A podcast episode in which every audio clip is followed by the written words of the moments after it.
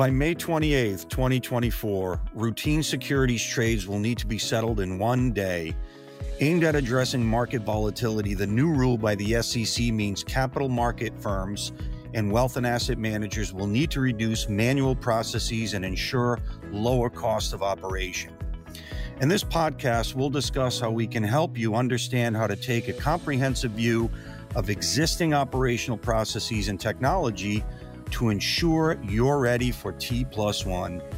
We'll also point the way forward to intelligent automation as a major step toward meeting that very mandate.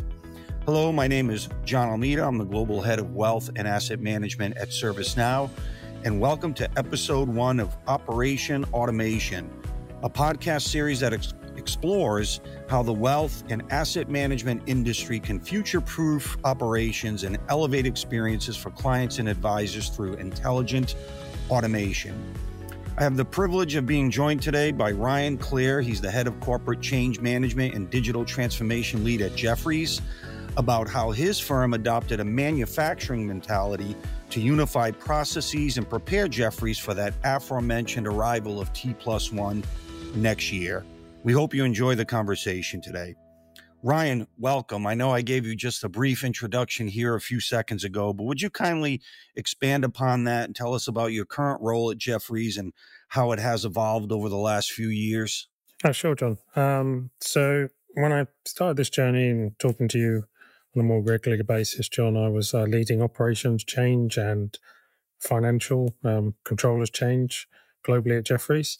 Uh, more recently, I've moved into managing um, change across corporate. So typically the support functions with investment banking. Um, and I also lead the T1 initiative as well as lead a number of digital um, programs or initiatives at Jefferies. I mean, really from the adoption and the sort of uh, idealization stage of of the um, digital journey versus like the implementation side of it. Perfect. Sounds like a big job, a very important one at that, Ryan. So, so on the heels of that, tell us a little bit about what the biggest problem that you were trying to solve through digital transformation related to post trade operations. I think the best way to summarize it is there's a lot of legacy banking platforms out there that were, you know most firms use across the street um, pretty good engines, work very successful, can settle a trade, communicate without outside venues like DTC. Um, but then when you have to do the exception management, that's where the pain starts.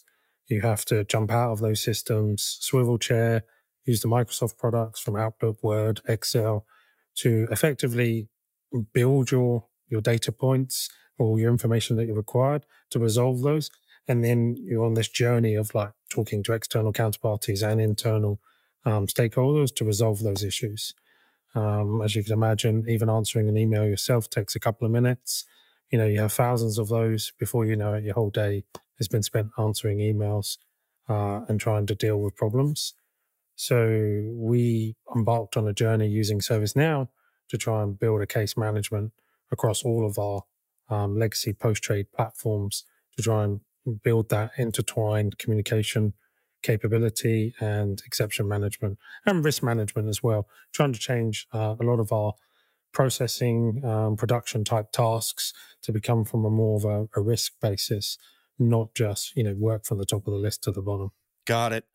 So there's that manufacturing mentality. I, th- I, I think I'm hearing right, and and this is about pain with exceptions, is it not? Right? These fails, these errors, these these trades that don't fail, that don't settle, I should say, as cleanly as one would hope, and especially considering this T plus one mandate that's coming next year, taking 24 hours out of the system in order to settle these trades actually presents a challenge. So I, I applaud you for that thought leadership and seeing that the swivel chair and you know, Microsoft has great products certainly, but uh, they're not considered case management or workflow, and and and communicating with counterparties and and considering the risk management of this that you needed a platform uh, to really uh, mitigate some of the challenges in, in in doing that. So so Ryan, let's expand upon what you just said.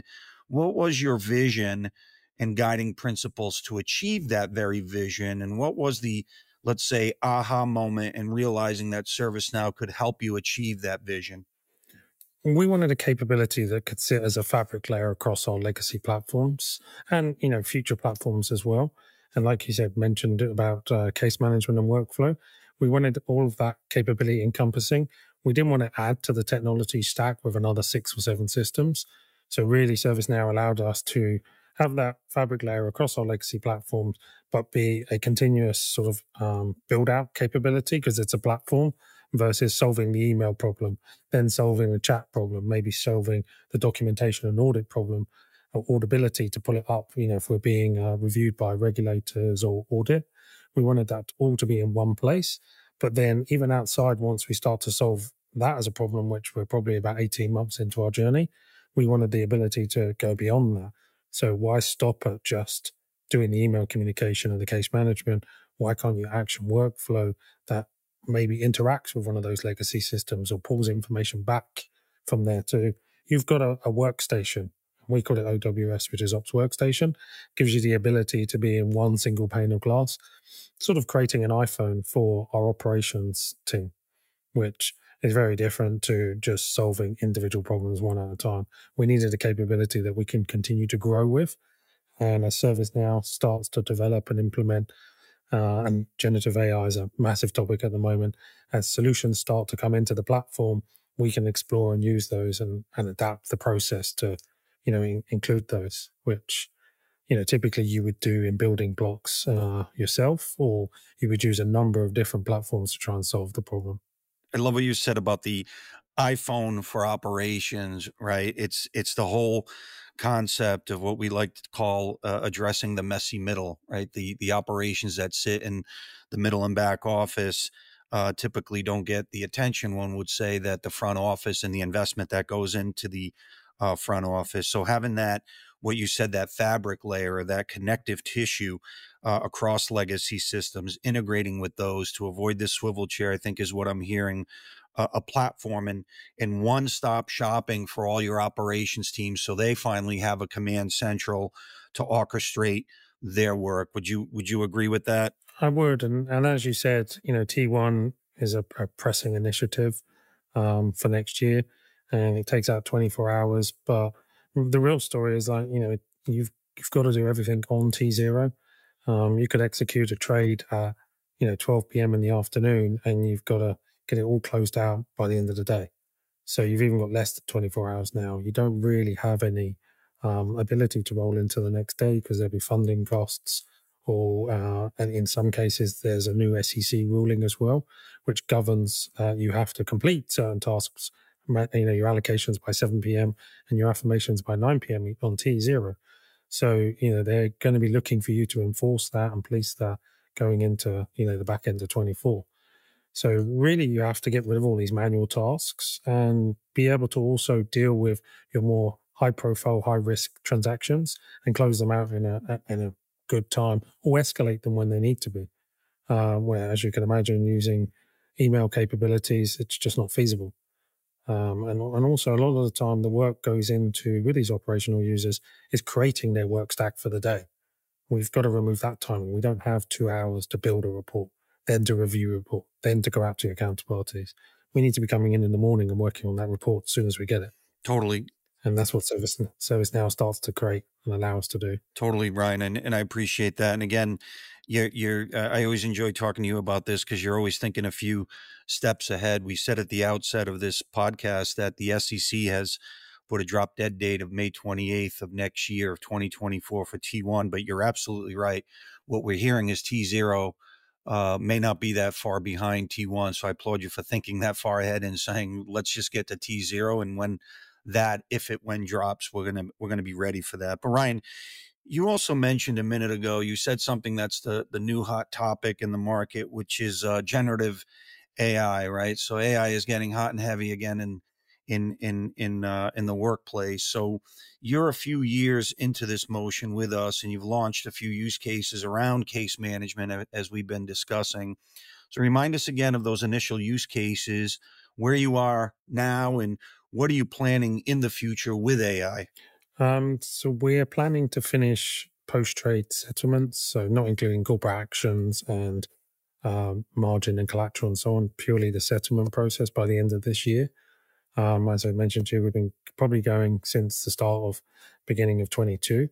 Um, we delivered three or four use cases now across that trade life cycle, um, from fails management to um, your um, allegements and your pre-matching in some markets.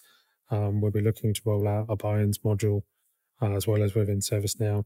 And we delivered one of our first use cases was around controlling CSDR and the claims component around that European regulation.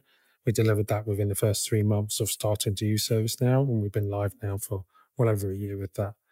Um, where we're starting to explore now with some of the different capabilities with ServiceNow, we we did a POC earlier this year using your new um, sort of work distribution AI module. Uh, that was very successful. We hit you know plus 65 on our first round of testing. Um, so we're working out how to deploy that within our middle office function at the moment. Uh, and then we're also going to be using, you know, ServiceNow to deliver on some of the capabilities for T1. So we're trying to build our plan around encompassing the T1 deliverables plus that AI um, component with uh, work distribution. Uh, again, that's trying to get the the exceptions and the work related to an individual into the palm of their hands at the start of the day, rather than having gatekeepers, sorters, distributors, analysts to try and work out okay, what does this exception relate to? Who do, who should it go to? What client does it belong to? You know, that sort of um, chain of events just sucks up time. Uh, and ServiceNow's new AI capability is going to allow us to, like I said, 65% match on the first go, pretty high. I'm sure as we continue to use that model, we'll be closer to the 90s uh, throughout 24. So significant. I mean, 65% right out of the gate and with with an aspiration to get to 90 is really astonishing so again applaud you for that type of leadership and and thought process that you guys put into that and and I love what you said about that proactive work distribution or what we like to call advanced work assignment right so you can let folks work on higher value um, uh, tasks within their job and that that organically leads to better job satisfaction right and that's just the start, John. Is you think if you get the work into the right place, then with the capability in ServiceNow where you can orchestrate workflow, then you can kick off the workflow, which the user's typically doing themselves. But you know, once you've got all that information categorized into the right place, the model's even helping the managers understand what the team are doing on a regular basis in more detail and what where their efforts being um, focused. So we're also with your team starting to do a POC now on pro- the process mining application um, that ServiceNow started to roll out. That's going to allow us to see where the workload's going and can we orchestrate workflow along with that in addition, which will, you know, even save even more time and provide a better service out to our clients. That's perfect, Ryan. So process mining, identifying potential bottlenecks, again, proactiveness on on on your on your end and and giving managers, I guess what you said is a thumb on the pulse of their business so they have visibility and transparency to everything that's going on. So that's uh, that's brilliant, um, Ryan. So th- this is a lot of, of, of knowledge here that you're uh, expanding upon us. And again, I applaud you for that thought leadership and and the way you guys are thinking about this and your proactiveness. As we end the the the as we get closer to the end of this podcast, I should say, any closing comments for anyone who will be uh, listening to this, and any tips or or or advice that you would give them on their journey. Yeah, I think um, with the capability around FSO and CSM, financial services operations, um, that you know that you're in charge of, John. I think people need to explore that in, in quite a lot of detail because you know there is a an undertone that ServiceNow is a, you know, coming from the IT world, a ticketing uh, tool. So as when people start to explore it, they're like, okay, you know, is that really is that really the solution? Um, but once you build out the case management capability of all the other modules that are now coming into play and could be used, what I basically summarized today is that you know you can get your exception to the right place, you can have the full auditability around it, you can have manager oversight, so you're empowering your managers to see exactly what's going on at any point in time. You can then look back over a period of time to see where your bottlenecks and what's driving some of your workload to continually improve and adjust. Where, you know, typically you roll out a new process or a new platform, unless you go back and review it, it slowly deteriorates over time and, you know, manual steps come into play. Enhancements don't get raised because a user doesn't think that the enhancements can be fixed. And before you know it, you took an hour process, made it half an hour, it's back up to 45 minutes. Where with some of these other capabilities, you can keep on improving that and hopefully take it from 30 minutes to 25 to 20 and make it go the right way rather than the wrong way over time. And I just think generally ServiceNow are quite open to work with you on POCs. As you meant, I mentioned, we've done two this year. Uh, they're not small POCs. You know, the team are very supportive in doing that. Uh, another process because I think we're some of the pioneers in doing some of these workflows within ServiceNow. They're not modules that are being rolled out by FSO because they're focused on capital markets. We're also using the research team at ServiceNow to come in and look at our the way we are performing tasks in case management within ServiceNow. So, you know, between us and ServiceNow, we can build the best tool that ServiceNow allows us to build. And we're kicking off that as well in the, in the coming weeks. So I think with all those sorts of um, capabilities that come in addition to just the platform, they should be, you know, they should be abused and overused as much as possible. And I think that's great advice. Listen, I uh, we appreciate you pushing us because we we have no interest in being just some rudimentary software vendor for you. You know, we appreciate being a trusted advisor to you, and this is a two way street. So thank you for the partnership, Ryan. I always appreciate these conversations because I always learn something from the way you and Jefferies are thinking about this. So, uh, once again, uh, Ryan, thank you so much for your insights. Thank you for your leadership, and more importantly, thank you for your uh, partnership. We we we look forward to continuing that. So, thank you again, Ryan, for joining us. And thank you to the participants on this podcast who are listening in. We hope you found it uh, useful. So thank you again, all, very much for your time. We greatly appreciate it. Have a great day.